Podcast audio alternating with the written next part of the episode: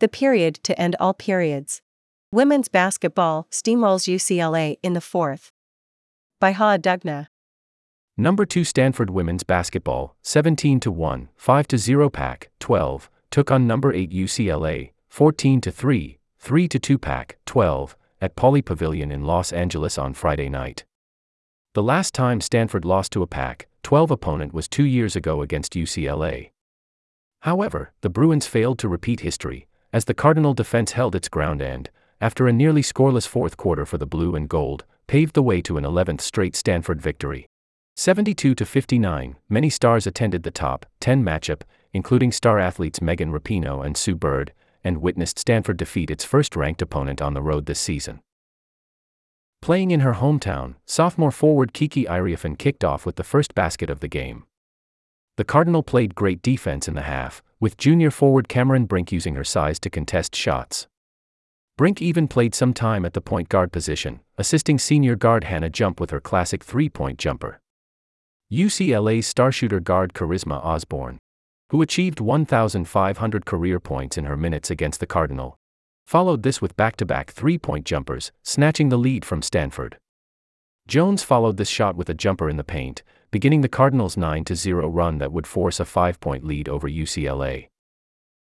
Despite the run, Stanford struggled on offense to move the ball effectively, producing six turnovers. Jones carried the Cardinal in its offensive pursuits but was responsible for two of the team's turnovers. Freshman center Lauren Betts struggled with her time off the bench to use her size for offensive boards and baskets, contributing one turnover herself. UCLA quickly closed the gap, and the game was tied at 36 apiece heading into halftime. Offensive movement isn't happening the way it should be. We rushed and panicked. We are not playing good basketball. Said head coach Tara VanDerveer about her team's performance in the first half. Against Cal, when VanDerveer voiced the same concerns during halftime, her team returned to the game and dominated on offense, with Brink scoring 18 in the second half alone.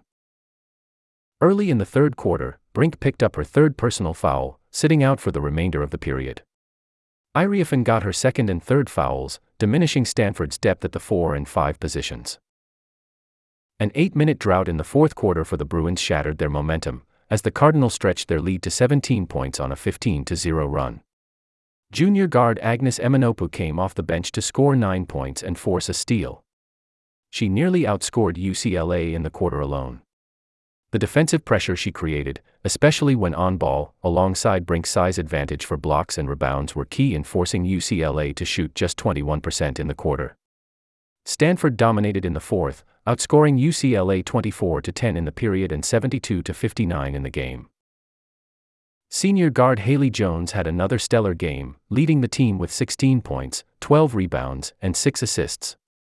2023 is proving to be a good year for Jones, as she's come out of most conference games with a double double. Brink was a unit on defense with 9 defensive boards and 7 blocks, 6 coming in the fourth quarter alone.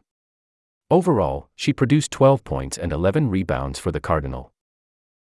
10 players scored points for the Cardinal against UCLA. It seems VanDerveer is trusting more of her bench players to enter the game and make an impact.